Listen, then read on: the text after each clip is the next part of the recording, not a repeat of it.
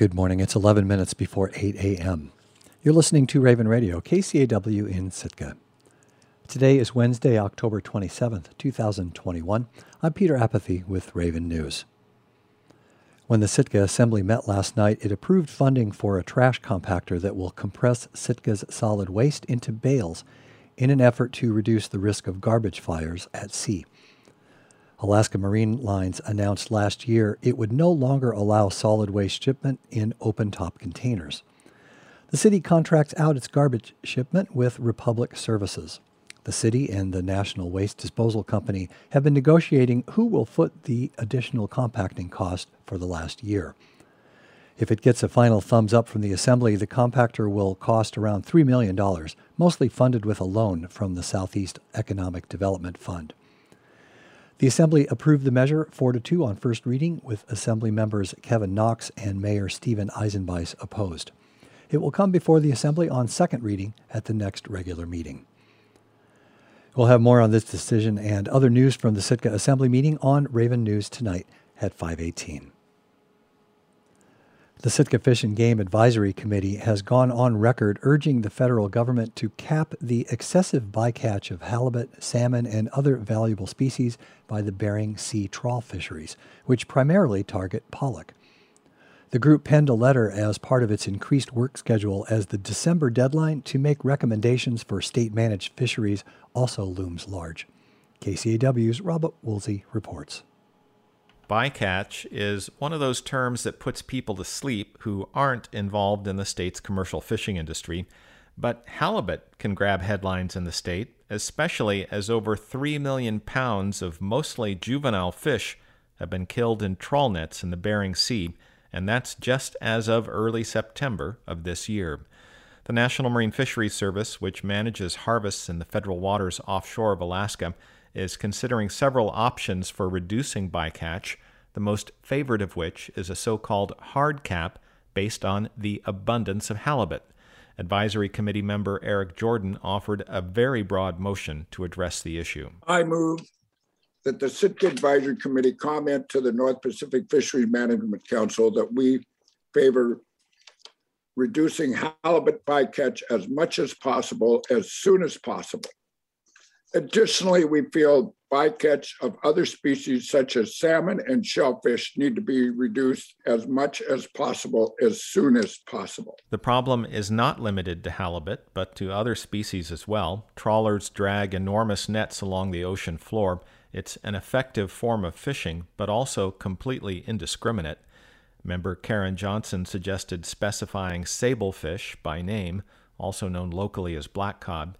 Advisory Committee Chair Heather Bauscher wanted to emphasize salmon in the group's comment. In 2019, there was an observed trawler, so they were already on better behavior because they were observed.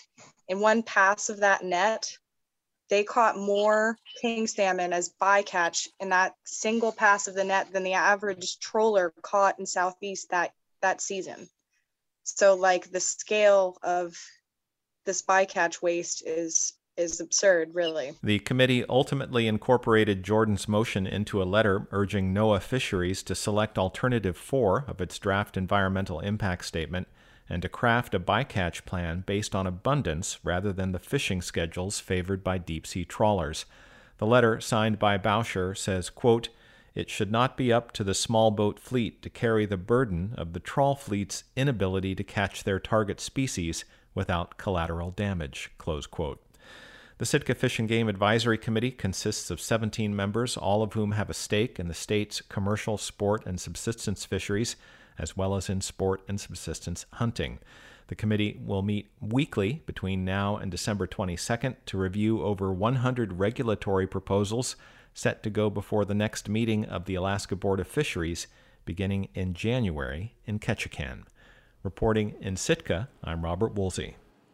The next meeting of the Sitka Fish and Game Advisory Committee will be at 6 p.m. tonight via Zoom. The meeting will begin with a presentation on local brown bear and deer populations by area management biologist Steve Bethune. You can find a link to the meeting on our website, kcaw.org. The advisory committee will review herring proposals at its meeting on November 4th.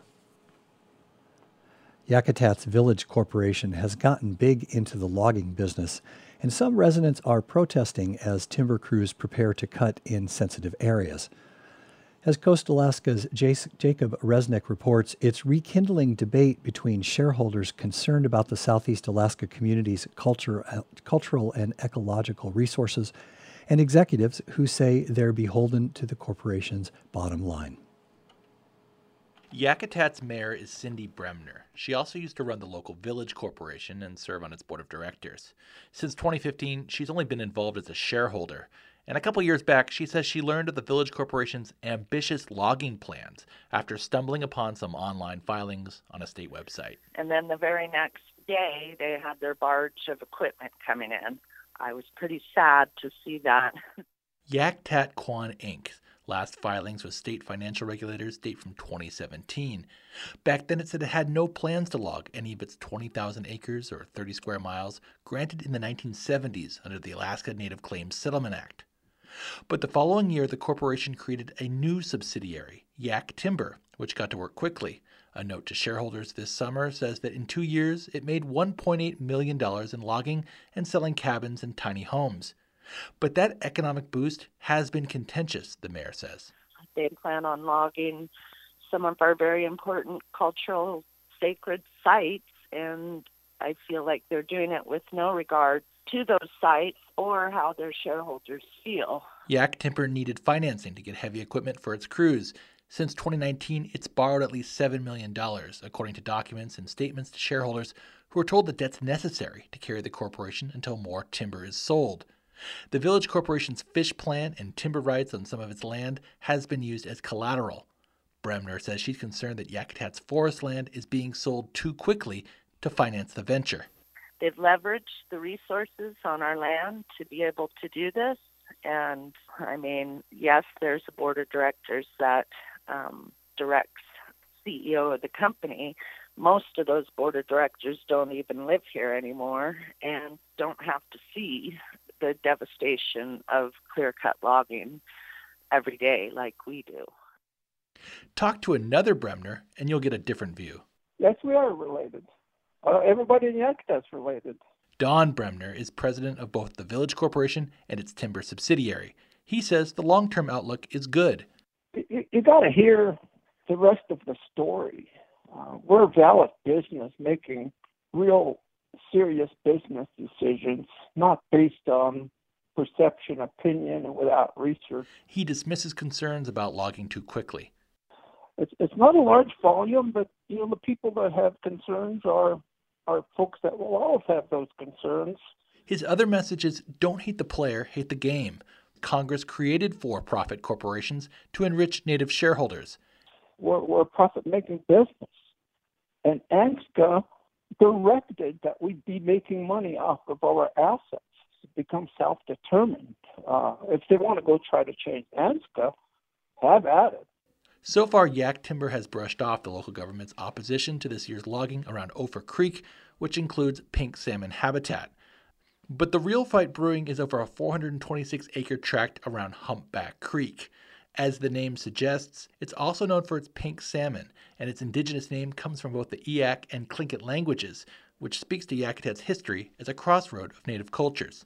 This creek, which is called Humpy Creek in English, is in our language, it's Kwashk, which is an Eyak name, and Kwan, which is a Tlingit name. Judith Tehotsu Ramos is originally from Yakutat and now teaches immersive languages at University of Alaska Southeast in Juneau. The Humpy Creek itself, you know, has a lot of significance in our oral history. So people are, you know, were kind of taken aback when they saw the plants. Nobody knew that they were going to be harvesting in that area. The debate over logging for cash versus conserving cultural resources is a common friction that arises from ANCSA's legacy over the past half century. State agencies work hand in hand to help for-profit native corporations realize the commercial value of natural resources. There's a great reckoning coming to Yakutat. Successive shareholder meetings have been canceled this year. The corporation says it's due to COVID-19, but others suspect it's due to rising anger over clear cuts near town. But a date has been announced. On November 20th, Yakutat Kwaan will hold its annual shareholder meeting and elect its board of directors. It could be a referendum on Yakutat's satisfaction with the last few years of commercial logging. But the meeting will only be open to shareholders, many of whom make their homes elsewhere. For Coastal Alaska, I'm Jacob Resnick in Juneau. 4 new coronavirus cases were reported in Sitka on Monday, according to data from the Alaska Department of Health and Social Services. The new cases bump Sitka's weekly case rate up to 21 in the past week, effectively double what it was a week ago. Since the start of the pandemic, Sitka has reported just under 2,000 coronavirus cases, 24 hospitalizations, and 5 deaths. And that's all for Raven News for this hour. You can listen to or read our stories again on our website at kcaw.org.